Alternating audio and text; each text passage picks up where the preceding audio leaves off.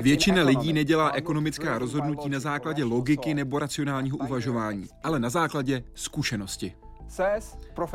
Říká profesor Vernon Smith, který v roce 2002 získal cenu švédské centrální banky za ekonomii, tedy Nobelovu cenu za ekonomii. Zaměřuje se na experimenty, kterými popisuje, jak se lidé při obchodování chovají. Jak se mění naše rozhodování, když postupně získáváme informace. Jak jeho experimenty pomohly v praxi, třeba při deregulaci letecké dopravy. A proč si myslí, že škola nás má hlavně naučit se učit? Vítejte ve světě vědy a otázek současné společnosti. Začíná Hyde Park civilizace.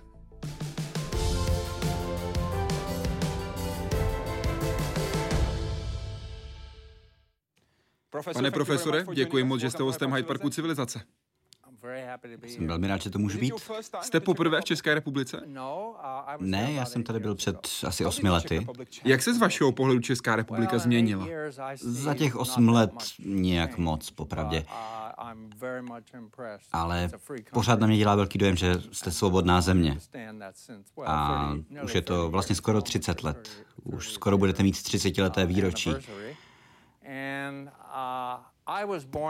A já se narodil ve svobodné zemi, což je to nejdůležitější, co se mi kdy stalo. Protože to znamenalo, že jsem měl příležitosti, které bych jinak nikdy neměl. To je něco, čeho je potřeba si vážit a co je potřeba chránit.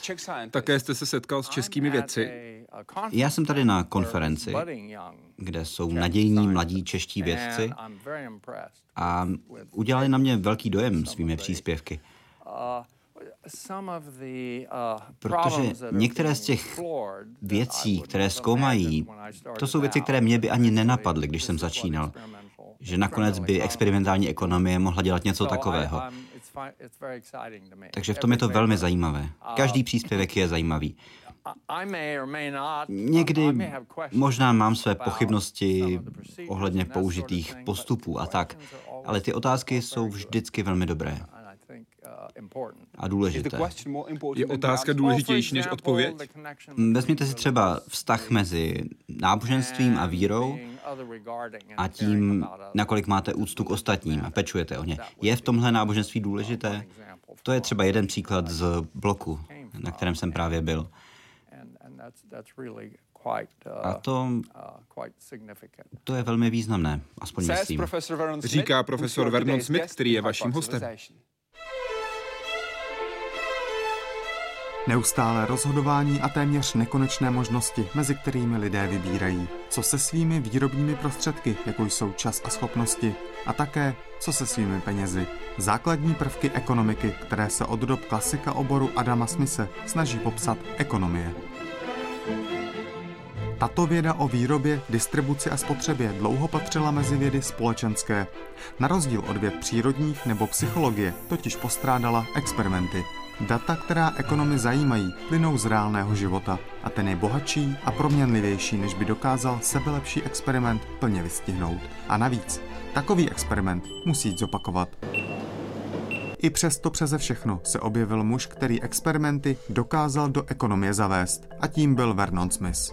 On začal tu experimentální metodu používat někdy v 50. letech v rámci své výuky mikroekonomie. A pak pokračoval v 60. a 70. letech e, malými experimenty, opravdu byly relativně malé. V těchto experimentech demonstroval třeba to, jak se na trhu tvoří cenová rovnováha, jak vznikají bubliny a jak je odhalovat včas.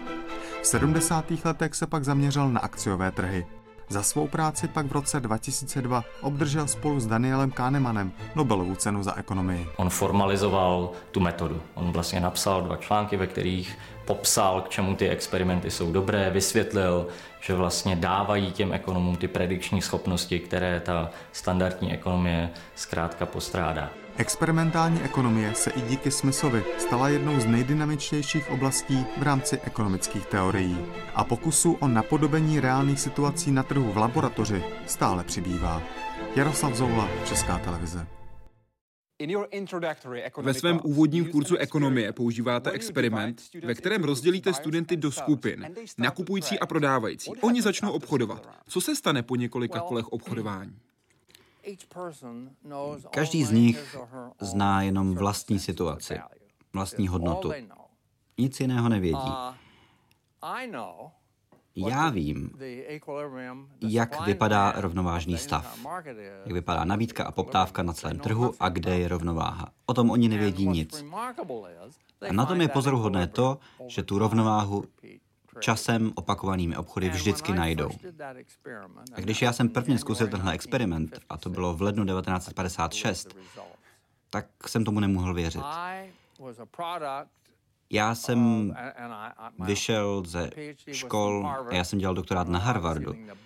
To znamená, že se mi dostalo toho nejlepšího vzdělání, tak dobrého, nejlepšího, než byste mohl kdekoliv získat. A my jsme v té době byli přesvědčeni, že ta představa nějakého konkurenčního trhu, že to je jenom nějaký abstraktní ideál. A často jsme to připodobňovali k světu bezstřední, který se používá ve fyzice. Je to jenom abstraktní ideál, ke kterému se můžete ve skutečném světě jenom nějak přiblížit, pokud lidé budou mít plnou znalost nabídky a poptávky. Což není možné. Samozřejmě. A to je vlastně trochu trapné, protože my to vyučujeme a zní to naprosto nerealisticky, protože to je nerealistické. A taky jsme si mysleli, že je potřeba mít velký počet nakupujících a prodávajících. Tolik, že nikdo z nich vlastně nedokáže cenu ovlivnit jakýmkoliv výrazným způsobem. Že každý bere tu cenu, kterou mu určuje trh. Každý ji má jako hotovou věc. A ten můj první pokus všechny tyhle podmínky porušil. Účastníci znali jenom vlastní situaci, byla to dvojitá aukce, nabídky i poptávky. Přicházely od účastníků a každý v trhu si cenu určoval, ale zároveň i bral. Ano. A bylo tam nějakých, myslím, 11 nakupujících a 11 prodávajících v tom původním pokusu, což by vám nikdo neřekl, že je velké číslo. Ale trh se stejně dostal do rovnováhy. A co řídí naše myšlenky? Co řídí naše rozhodování? V téhle situaci to, že mít víc peněz je lepší, než mít méně peněz. A pokud při obchodu si zajistíte lepší podmínky pro sebe, vyděláte víc. Na druhou stranu musí to být realistické. Pokud to není kompatibilní s tím, co zkoušejí dělat ostatní, pak žádné zlepšení nebude. Musíte někde trochu ustoupit. Takže každý v tom trhu, všichni se tam vlastně krotí navzájem. Takže se chovají jako policie, aniž by nad tím přemýšleli. Ano. A to, to je pozoruhodné. Mě to naprosto ohromilo. Já jsem na tenhle výsledek vůbec nebyl připravený. A pak jsem začal ten pokus opakovat. Zkoušel jsem ho znovu v mnohem náročnějších podmínkách, nabídky a poptávky. Řekl jsem si, teď zkusíme nějaký opravdu náročný případ, protože mě zajímalo, kde jsou, kde jsou ty krajní meze, kde tenhle systém přestává fungovat. A objevil jsem, že tyhle zákony tržního chování fungují opravdu velmi dobře. A k tomu bych měl ještě dodat, že tohle jsou trhy s netrvanlivým zbožím, to, čemu říkáme v makroekonomii zboží krátkodobé spotřeby. Pojďme zpátky do laboratoře. Který z vašich pokusů byl nejdůležitější? Ten, který vedl k Nobelově ceně za ekonomii. Který byl nejdůležitější? Který považujete za klíčový? Pravděpodobně ten úplně první. Ano. A to proto, že tak jsem vůbec začal s experimentální ekonomií. Tam se vlastně experimentální ekonomie stala oborem, aspoň pro mě. Tam jste otevřel obor. Protože víte, co tyhle experimenty dokázaly, je, že to, co jsem si myslel já, je špatně. Takže jsem chtěl pochopit, kde jsem udělal chybu. A to byla obrovská zkušenost. Z vašeho pohledu je tím nejlepším pocitem zjistit, že to, co jste se naučil, je špatně. Ano, to je hrozně důležité. Nejvíc se naučíte, když sám sobě dokážete, že se mílíte, což je hrozně těžké. Protože nikdo z nás se nechce mílit. Všichni chceme mít pocit, že to, v co věříme, je opravdu pravda. A že se to dá ověřit a tak dál. Ale právě proto je to tak hrozně důležité být připraven udělat takový pokus a vystavit se přesně takovým studiím, které mohou potenciálně ukázat, že se mílíte. A pak se musíte podívat, v čem jste udělal chybu. A to je velmi průlomový moment, protože pokud tohle dokážete pochopit, pak jste udělal velký posun vpřed. V rozhovoru pro nobelprize.org jste v roce 2002 řekl, je důležité být připravený porušit formální pravidla. Žijete v nějakém prostředí, takže jsou hranice, za které už nemůžete při porušení pravidel zajít. Jak daleko jste při porušování pravidel zašel? Posunul jste někdy tu hranici? Bylo to až příliš daleko? Já myslím, že už jenom to, že jsem dělal tyhle pokusy,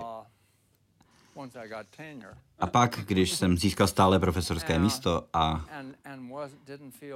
už nebylo nutné, abych publikoval takovou tradičnější, standardní ekonomii, tak jsem se mohl tomuhle věnovat naplno. Už to nebyl jenom koníček. Už to byla moje profese. A v té době jsem porušoval pravidla v tom smyslu, že lidé si vůbec nemysleli, že tohle je ekonomie. V té době se nejčastěji říkalo, co byste našel v ekonomických učebnicích, je, že náš obor je jedinečný v tom, že nemůže provádět experimenty. Ale ti ekonomové, kteří to říkali, že nemůžeme dělat žádné experimenty, to nikdy neskusili. Tahle představa jim vždycky bránila v tom, aby to někdo vůbec zkusil. Ale já jsem naštěstí byl ovlivněný lidmi, kteří mě přivedli k tomu, abych to zkusil. A ještě, že jsem to udělal, protože mi to změnilo celý život. Jak vaše pokusy pomáhají v reálném životě? Můžete mi dát nějaký příklad, třeba z letecké dopravy? Ano, letecká doprava. To, ta deregulace aerolinek ve Spojených státech, to byl jeden z úspěchů Carterovy vlády. A ono se to stalo vlastně skoro náhodou. Jimmy Carter jmenoval do civilního úřadu pro letectvo Freda Kahna jako předsedu. A to byl ten regulační úřad v té době. Taky byl Federální úřad pro letectvo, který uh, reguloval bezpečnost na letištích. Ale civilní úřad reguloval trasy a ceny a takovéhle věci. A Fred Kahn tam nastoupil do civilního úřadu a ten jeho příběh je velmi pozoruhodný, abych všem doporučil jeho autobiografii, protože on říká, já byl klasický liberál 20. století. Říká, v protimonopolních zákonech já jsem byl proti čikákské škole. To on vám řekne. Pak jsem se stal předsedou civilního úřadu pro letectvo a bylo stále jasnější, že tohle se nedá nijak spravit. Že je to rozbité od samého základu, že se to nedá opravit. A viděl jako jediné východisko to zkrátka celé uvolnit. A udělat z toho... Ne, já tomu nechci říkat, že to je neregulovaný trh. Všechny trhy jsou nějak regulované, nějakými pravidly pravidly vlastnictví majetku. Jsou věci, které můžete dělat a nemůžete. Nemůžete třeba krást. Nic takového jako neregulovaný trh neexistuje. Ale teď se to vrátilo k mnohem rozumnějším pravidlům. Bylo tam mnohem větší svoboda volby ze strany aerolinek. Už nemuseli žádat úřad o schválení nějaké trasy. Mohli prostě začít létat. A mohli si přesouvat letadla, kam chtěli. Takže to celé bylo mnohem flexibilnější. A zajímavé na tom je to, že letecká doprava je zboží krátkodobé spotřeby. Pokud v letadle nezaplníte sedadlo, už se vám nevrátí. Tuhle komoditu si nikam neuložíte. To je jak hamburger nebo masáž. Letět teď nebo nikdy. To si koupíte, abyste to použil, to pak nepřeprodáváte. Takže jsem si uvědomil, Uh, že deregulace aerolinek dává naprostý smysl, protože ty trhy fungují bezvadně sami od sebe. Jistě pořád regulujeme bezpečnost. A v té době lidi měli obavy, říkali, teď když tam všechny motivuje jenom zisk, tak začnou šetřit na bezpečnosti, ale to se nestalo. Je to přesný opak. Bezpečnost letectví je dneska lepší než kdy jindy.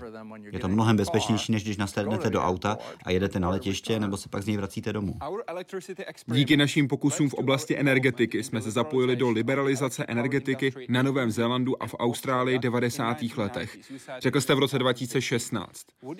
Jaký experiment jste konkrétně udělali? To byla vlastně mnohem rafinovanější varianta toho vůbec prvního experimentu, který jsem prováděl. Toho jednoduchého pokusu s nabídkou a poptávkou. Co jsme tam udělali, bylo, že jsme měli trh na vysokonapěťové síti pro velkoobchodníky s elektřinou. A tam vlastně propojujete generátory, které jsou někde fyzicky vzdálené, vyrábějí energii, ta jde do systému a tam je to jeden produkt, který nejde nějak rozlišit. Nikdo vám neřekne, odkud ty elektrony přicházejí. Používají prostě jen lidé elektřinu. A tam každý rozhodoval o tom, že nabídne, pošle nabídku za svůj generátor na trh. A zároveň ti jsou tam velkoobchodníci, kteří nakupují a pak tu elektřinu prodávají průmyslu, firmám a spotřebitelům v domácnostech. Ale na to si ji musí nejdřív někde koupit. Takže ten trh má dvě strany. Ale zároveň je to celý systém, který funguje na velké vzdálenosti a přepravou ztrácíte energii. Ty ztráty jsou uměrné druhé mocnině výkonu. To je tam kvadratický zákon, což je základní fyzikální princip.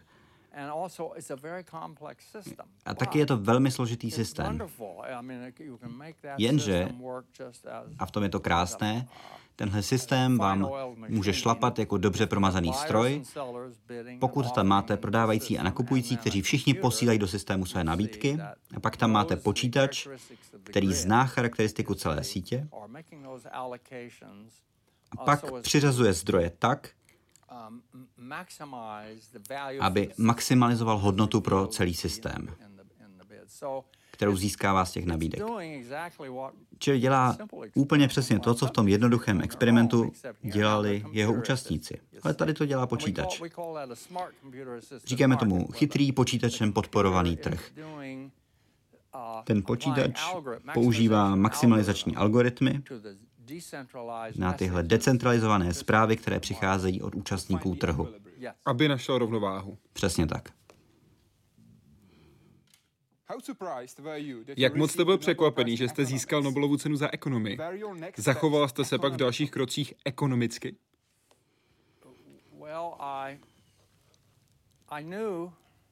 Já jsem věděl, že ta možnost tu je, že by experimentální ekonomie ten rok cenu získala.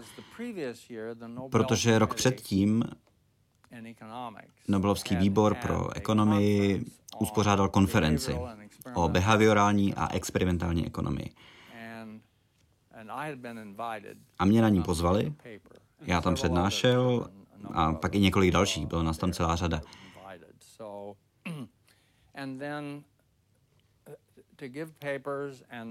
A jednak jsme přednášeli a pak ještě jsme se účastnili nějaké diskuze, takže jsme tam měli dvakrát tolik výstupů. A pak tam byli další, kteří nepřednášeli, ale byli v publiku. Pokud si dobře vzpomínám, bylo nás tam 30, 35. A každý v té místnosti měl nějak souvisel s experimentální ekonomií a každý z nich potenciálně by mohl být vybrán Nobelovskou komisí. A nakonec to byl můj přítel, Danny Kahneman a já. Danny, který přispěl kognitivní psychologií k experimentální ekonomii, zatímco já tam byl za spíš tu tržní stranu. A vzpomínáte si na ten okamžik, kdy vám zavolali a řekli, získáte Nobelovu cenu za ekonomii? Ano. Jaká byla vaše první reakce? Přesně na to se mě ptal i předseda výboru, který se mi představil. Řekl, mám tady celý výbor na hlasitém odposlechu. Přečetl mi to a zeptal se mě, jak se cítíte. A já jsem řekl, no je to úleva, protože moji přátelé tohle předvídali už hrozně moc let a já jsem vždycky měl pocit, že jsem je zase zklamal. Ale samozřejmě s tím vůbec nic neuděláte. Na tímhle nemáte vůbec žádnou kontrolu. Jak vám to změnilo život? Jak vám změnila život Nobelova cena? Já už jsem v té době byl docela aktivní v tom, že jsem přednášel a cestoval. Takže toho bylo o trochu víc, ale vlastně jsem jenom odmítal víc nabídek, protože už jsem to nemohl stíhat všechno. A co vám řekli přátelé, když se dozvěděli, že právě vy získáte Nobelovu cenu? Moji nejbližší přátelé říkali, no vidíš, já ti to říkal.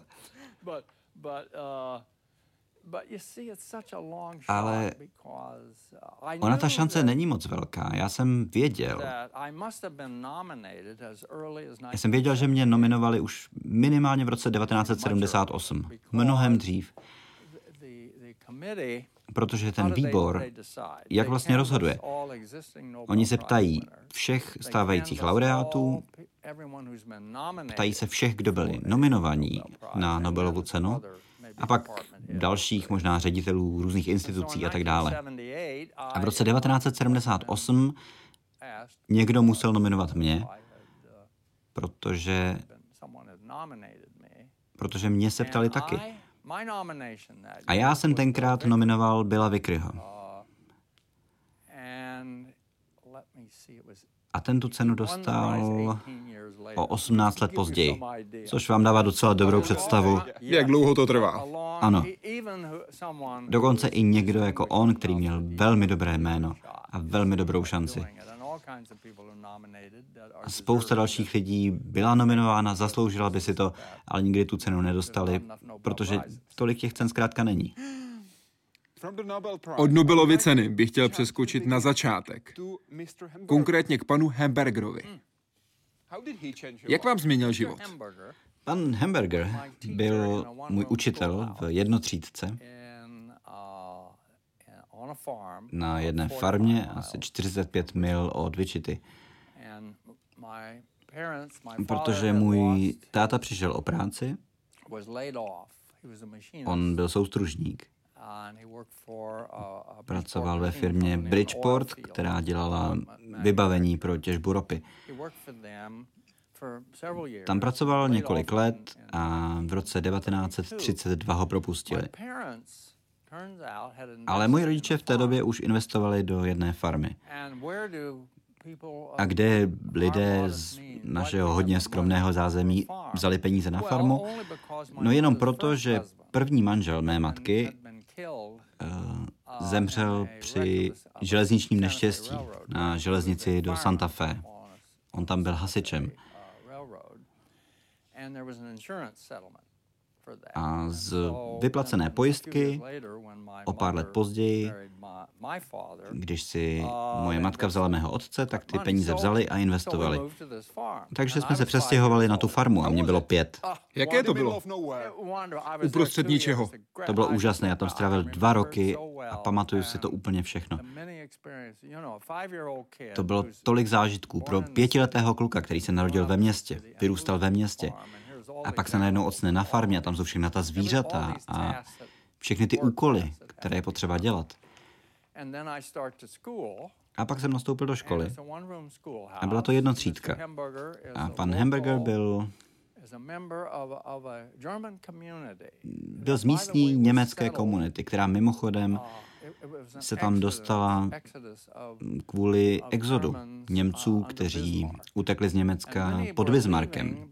Mnoho z nich v té době odjíždělo z Německa, protože se jim nelíbil ten militarismus, který tam nastupoval. A to rozhodně platilo pro tuhle německou komunitu.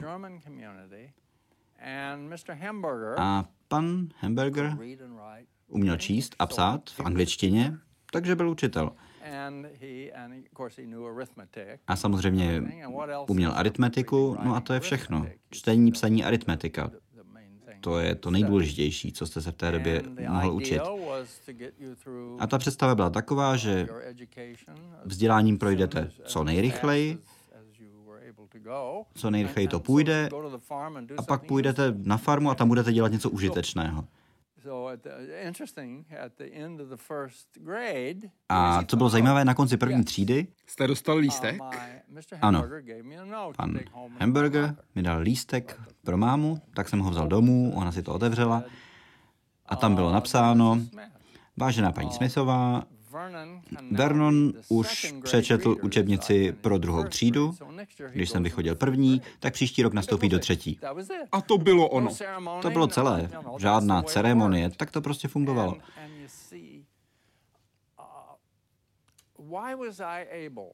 A proč to bylo možné? Jak jsem dokázal přeskočit ročník? No, protože první třída stál, seděla v první řadě před panem Hamburgerem, pak byla druhá třída, třetí třída a čtvrtá třída. A když jste si dokončil svůj úkol, tak jste mohl poslouchat to, co se učí ostatní. Takže jste se učil od nich. A mě šlo čtení velmi dobře. Já jsem si toho spoustu četl i sám mimo školu. A čtení byl v podstatě takový ten lakmusový papírek. Když jste byl pozadu v čemkoliv jiném, tak když jste byl ve třetí třídě, tak jste se mohl účastnit výuky se druhou třídou. V tomto byl takový hrozně pružný systém, velmi plynulý systém vzdělávání. Spousta lidí by se na to podívala a řekli by vám, že si to tu laťku nenastavovalo moc vysoko, ale dost vysoko, aspoň z hlediska těch základů. A vy jste mířil hodně vysoko, protože jste říkal, že vám střední škola připadala neinspirativní a že jste vždycky počítal s tím, že půjdete na vysokou. My jsme se pak přestěhovali zpátky do města. Já jsem tenkrát nepřeskočil celou třídu, ale jenom půl třídy, ale stejně jsem byl vždycky ve třídě nejmladší. A ve škole jsem vždycky vyčníval až asi do osmé třídy. Pak už to trochu odpadlo, což myslím není u kluků zas tak neobvyklé. Jednak vás začnou zajímat holky, začnou vás zajímat další věci a už nejste tak svědomitý z hlediska studijních výsledků. A já jsem byl trojkař na střední. Ale vy jste chtěli jít na vysokou a já bych chtěl vědět, jak jste si ji vybral.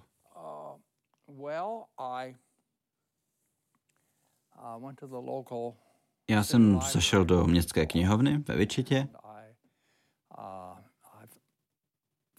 a tam jsem našel knížku, která se jmenovala Jak se vybrat vysokou, což bylo přesně to, co jsem potřeboval, protože moji rodiče měli základní vzdělání. V naší nejbližší rodině nebyl nikdo, kdo by šel na vysokou. Měl jsem jednoho prastrýce, který... Byl právník, že ano? Ano. A on se zranil jako, jako dítě na farmě. Takže ho poslali studovat, protože na farmě nemohl pracovat. To v té době bylo velmi časté. Takže ten získal nějaké vzdělání, ale nikdo v mé nejbližší rodině ne. Takže jak si vyberete vysokou? Tak jsem našel tu knížku, tak jsem ji začal číst. A tam někde už ze začátku bylo napsáno, nejlepší vysoká škola ve Spojených státech je Kalifornský institut technologie. Tak jsem si řekl, no dobře, tak půjdu tam. Neuvěřitelně naivní to bylo. A ten zbytek té knihy jsem ani nečetl. Ale samozřejmě, že jsem na to nebyl připravený. A to jsem věděl. Takže jsem šel na jinou. Tam byla jedna kvakerská vysoká škola, kousek od místa, kde jsme bydleli, Friends University. Tak jsem nastoupil tam a chodil jsem na ní 18 měsíců. Přes léto a pak přes normální kalendářní rok. A ta výuka tam byla vynikající. Já jsem tam studoval fyziku, astronomii, chemii, matematiku, všechny přírodní vědy. A šlo mi to velmi dobře, já jsem tvrdě pracoval, výsledky byly dobré a pak jsem se dostal na Kaltech ne kvůli těm známkám z Friendsu, ale protože jsem se tam naučil natolik, abych prošel přes přijímačky. Připravil jste se? Šel na přijímačky na Kaltech. Kolik to stálo? Protože jsme v době velké deprese. A vy jste nepocházel z bohatého prostředí. Jak se s tímhle poradil? Moji rodiče mi zaplatili školné. A já pracoval. A to je potřeba říct, já už jsem v té době nějakou dobu pracoval pro Boeing a bydlel jsem doma, takže jsem si většinu toho, co jsem vydělal, ušetřil. Takže nějaké peníze jsem měl. A pracoval jsem v Pasadeně, když jsem chodil na Kaltech, tak jsem třeba sekal trávníky, abych si něco vydělal. A zaplatil jsem si ubytování a stravu. Takže jsem sekal trávníky eh, v menze, v kampusu jsem mil nádobí a takhle. Takže pořád jsem pracoval celou, celou vysokou. Pokud jde o vaši práci pro Boeing, přihlásil jste se v létě 1943, to jsme v polovině druhé světové války. Ano.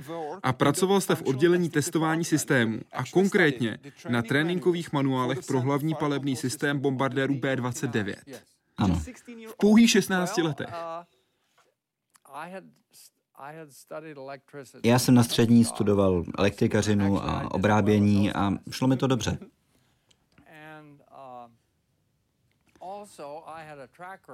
A taky už jsem v té době měl nějaké pracovní zkušenosti, jako zaměstnanec. Já jsem začal pracovat, když mi bylo 12. To jsem rozvážel zásilky pro místní obchůdek. Obchůdek Westside. Ano. Ten vlastnila paní Blackburn a ta mě najala za 50 centů na večer. Já jsem pracoval od 6 do půlnoci. Bylo 8 centů na hodinu, což mi přišlo úžasné, protože nikde jinde bych si tolik nevydělal. A trochu jsem dostal na... Mm, S propitném. Ano, ale to bylo nějakých 25-30 centů. Takže jsem pracoval pro ní a pak v, o, o pauzách mezi rozvážkami jsem se naučil pracovat se sodovkovačem takovým, jako tenkrát byli.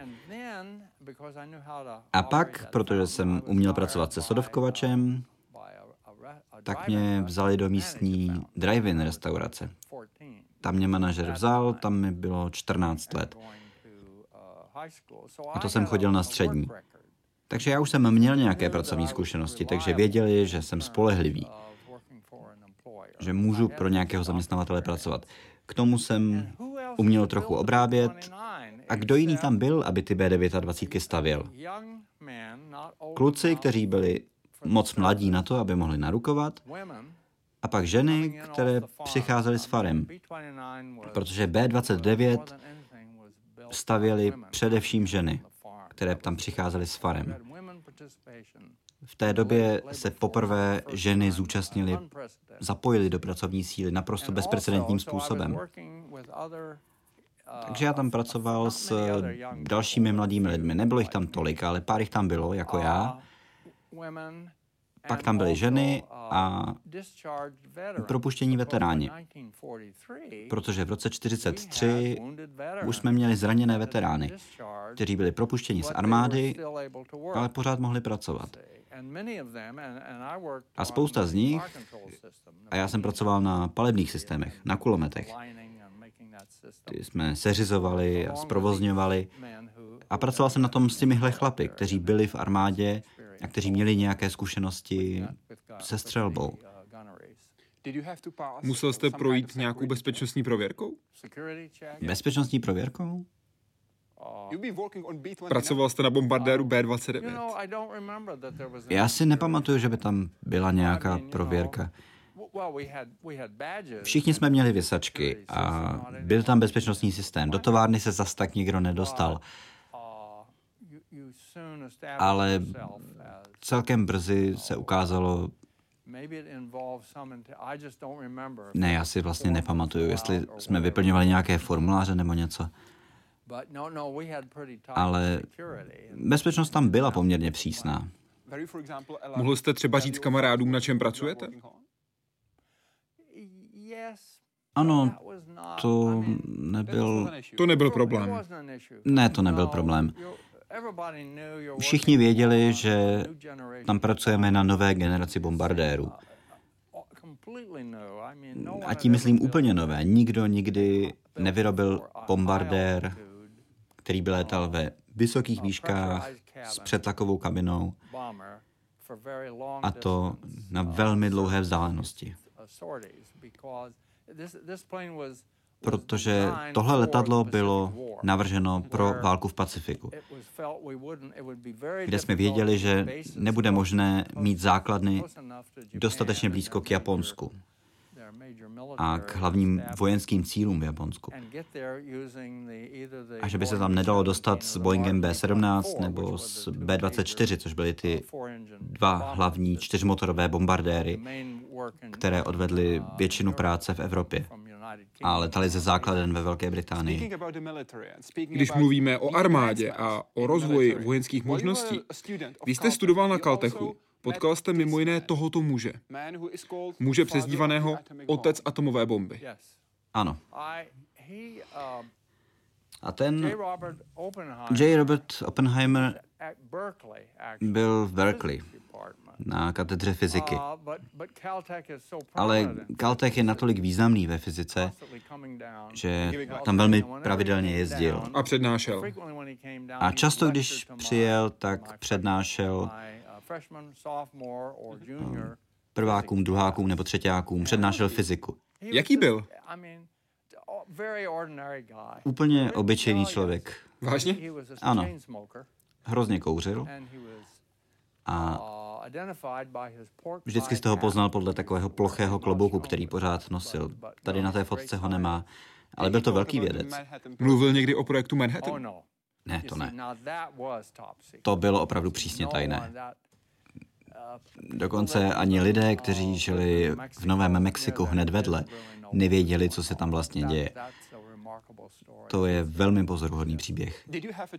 Měl jste někdy příležitost s ním mluvit o něčem jiném, než o fyzice? Ne. Ne, můj jediný kontakt s ním byl jako student na jeho přednáškách. Ale on byl velmi vstřícný. A byl dobrý učitel? To ano. On nebyl nebyl takový typ učitele, který by si kdy vysloužil potlesk ve stoje. Já jsem zažil dva učitele na Caltechu. Nebo já to jenom vysvětlím. Na Caltechu je taková tradice mezi studenty, že v poslední den se tleská přednášejícím. A já jsem zažil dva učitele, kteří si vysloužili potlesk ve stoje i během semestru. První byl Linus Pauling, který získal to je jediný člověk, který kdy získal dvě nedělené Nobelovy ceny. Jednu získal za chemii a pak eh, cenu za mír. A teď se k nám přidává. To je Linus Pauling a to byl úžasný člověk. Byl velmi vstřícný a svoje studenty miloval. Co to znamená? On byl hrozně přátelský a jeho přednášky byly fantastické. Byly hrozně srozumitelné a vždycky tam byl nějaký pokus. Vždycky v rámci přednášky ukázal nějaký praktický pokus. A ty dělal úplně úžasně. Všichni studenti jsme ho milovali. A ten druhý, který si který byl podobně respektovaný, byl Bonenblast. Mu říkali Bony. A Bony to byl vysoký chlap, byl to polský žid, který utekl z Německa před nacismem. Dokázal se to tamto dostat a Byl to velký matematický teoretik. Diferenciální geometrie, to byl jeho obor. Nás tedy učil obyčejný infinitezimální počet, ale dělal to hrozně inspirujícím způsobem. Byly tam pokusy a všechno možné. A tomu se taky tleskalo ve stoje. Skvělí učitelé jsou moc a moc důležitý pro každého studenta. To jsou lidé, kterých bychom si měli vážit a podporovat je. Ano. Měli bychom je podporovat všechny, protože z některých z nich se pak můžou stát skvělí učitelé. A potom jste se rozhodl změnit svůj hlavní obor. Fyziku jste vyměnil za elektrotechniku, protože, cituji vaše slova, takhle jsem nemusel absolvovat obávaný Smytův kurz, který byl u hlavního oboru fyziky povinný. Ano. On měl kurz pro čtvrtáky, který byl strašně obtížný. A i velmi dobří studenti tu zkoušku museli opakovat. A já už jsem chtěl skončit. Já už jsem v té době začínal se zajímat o ekonomii. Takže už jsem prostě chtěl tu školu dodělat. A elektrotechnika v té době v Caltechu patřila do stejné katedry jako matematika a fyzika. Takže elektrotechnika byla vlastně aplikovaná fyzika. Takže jsem změnil obor, abych neriskoval, že nedostuduju. Měl jste strach, nebo jste se jen choval ekonomicky? Oh, Z mé strany to bylo naprosto cílené rozhodnutí. Spousta lidí to bralo jako velkou výzvu, uh, že usmaj se tu zkoušku udělají, ale pro mě to zas tak důležité nebylo. Skutečně. Ne, já jsem to nepotřeboval. A popravdě nevím, jestli bych tu zkoušku udělal. Protože spousta studentů, kteří byli tak dobří jako já nebo lepší, s ním měli velké problémy. V posledním ročníku jste se přihlásil na kurz ekonomie a ten vás zaujal. Ano. Proč? Protože já jsem netušil, že existuje nějaký obor v sociálních vědách, ekonomie, který je stejně systematický, stejně rigorózní. A to mi přišlo velmi zajímavé.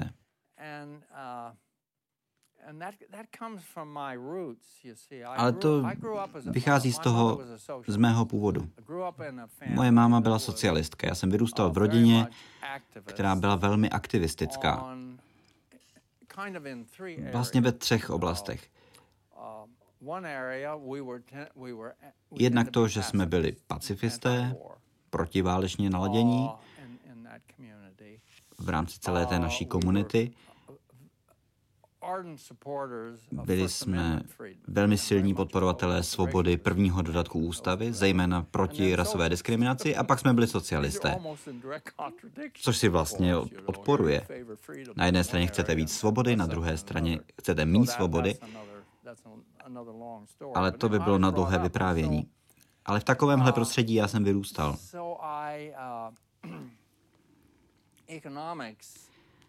A ekonomie pak logicky byla něco, co mi přišlo zajímavé.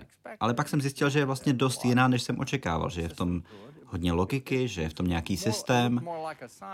A vypadalo to víc jako věda, než jsem čekal. Už to nebyla jenom věc názoru. A to mi přišlo zajímavé. A tak jsem se rozhodl, že zjistím, jestli u ekonomie zůstanu. Tak jsem se vrátil do Kansasu, šel jsem na Kansaskou univerzitu, říkal jsem si, tam si udělám magistra a pak se rozhodnu, co se sebou budu dělat. Někteří z našich diváků berou ekonomii s nadhledem a někdo, kdo se podepsal jako ekonom, napsal otázku, cituji. Ekonom je ten, kdo vám zítra řekne, proč se dnes nestalo to, co včera předpověděl.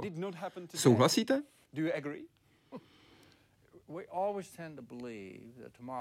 My vždycky věříme, že zítřek bude v podstatě stejný jako dnešek. A ano, ekonomie je docela dobrá, když potřebujete předvídat věci, které se moc nemění. Tam to předvídání funguje pěkně. Ale v podstatě nikdo nedokázal předpovědět velkou hospodářskou krizi. Když se vrátíte do roku 1929, třeba Irving Fisher, velmi slavný ekonom z Yale, kterého já si velmi vážím, nakupoval akcie a v roce 29 předvídal, že akciový trh dál poroste.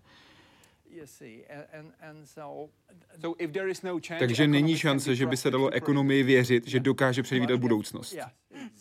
Ano, přesně tak. Ale kdy potřebujete, aby ty předpovědi byly přesné? No právě v momentě, kdy se něco drasticky změní. A tam vám nikdo nepomůže. Protože to neumíme. Je něco, co byste se moc chtěl naučit? Jedna věc, která je pro vás klíčová a chtěl byste ji znát?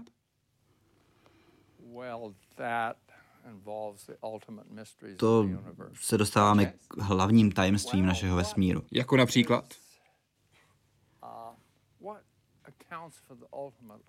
Co je ten nejvyšší řád?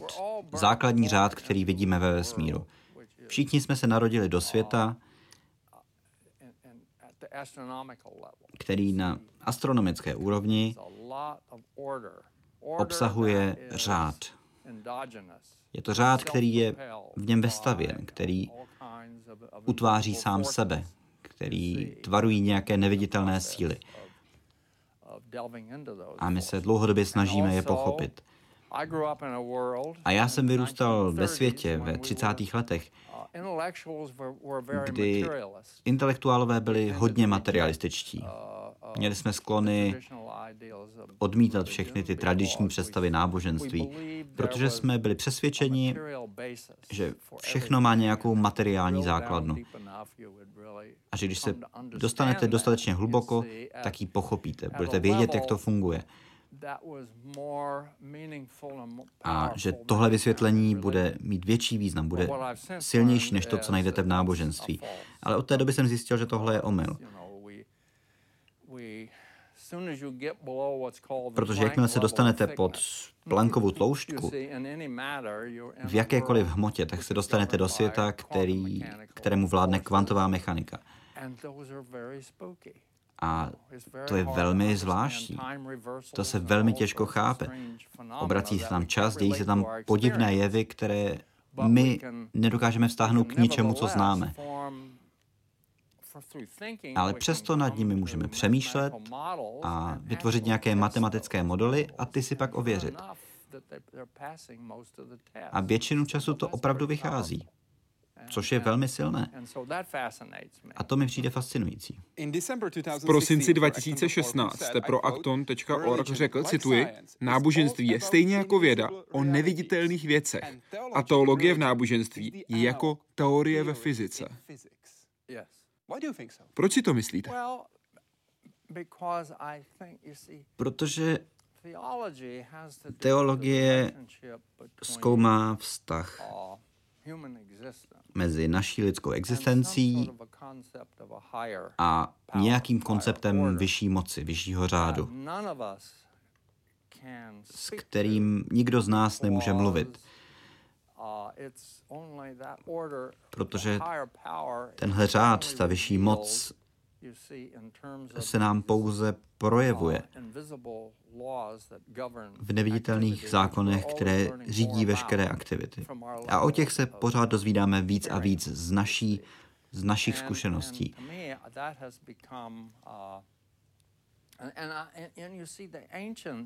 A víte, naši předci,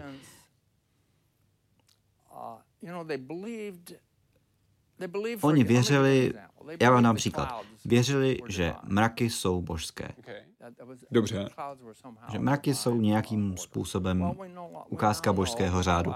Dneska víme, že mraky vznikají vlhkostí ve vzduchu za určitých podmínek, tlaku a teploty to je ta materiální část věci. Ale v čem jsou teď mraky méně božské? Protože ten řád vychází z nějakých zákonů. My víme víc o tom, jak věci fungují. Ale ten zdroj celé téhle reality, ten je stejně vzdálený, stejně obtížně pochopitelný, jako byl kdy předtím. Takže vidíme důsledky, ale nedokážeme ukázat na to, co je způsobuje. Ano, A víme pořád víc a víc o tom, jak věci fungují. A to nám dává takový falešný pocit, že tomu rozumíme.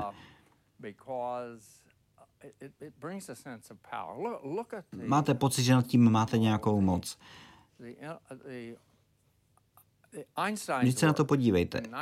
Einstein v roce 1905 napsal studii, která vedla ke všem těm elektronickým novinkám, lasery a další zázraky. To všechno vychází právě z částicové teorie. A díky tomu můžeme dělat spoustu nových věcí.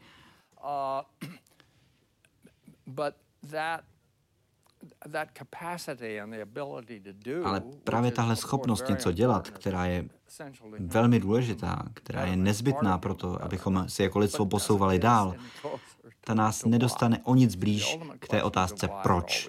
Ta tam pořád zůstává.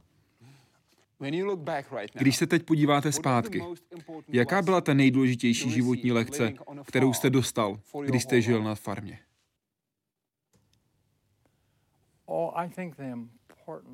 Myslím, že to nejdůležitější, co jsem se tam naučil, byl, že je potřeba být zvědavý. Všechno vás musí zajímat. Já, když si na tu dobu vzpomenu, tak všechno, co se děje na farmě, je pro pětiletého kluka nesmírně zajímavé. A vaše představa o dospělosti je to, že dospělý může dělat všechny tyhle věci, které chcete dělat, ale ještě to neumíte. A tak se víc snažíte. Já jsem chodil s tátou vždycky ráno a večer, když šel dojít krávy, tak jsem šel s ním. A naučil jsem se to. Když mi bylo šest nebo sedm, tak už jsem uměl podojit krávu. A vždycky je potřeba opravovat nějaké ploty a dělat další věci. Naštípat dřevo, protože jsme neměli ústřední topení. Neměli jsme teplou vodu. Neměli jsme doma elektřinu. Svítili jsme jenom lampami na olej.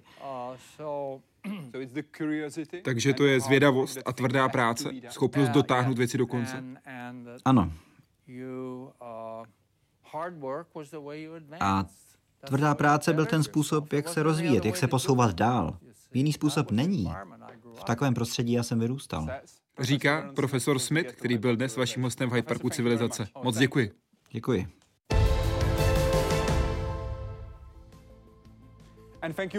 A děkuji vám, že jste dnes sledovali Hyde Park Civilizace. Celý rozhovor najdete v češtině i angličtině na našem webu hydeparkcivilizace.cz. Děkuji vám a přeji hezký večer.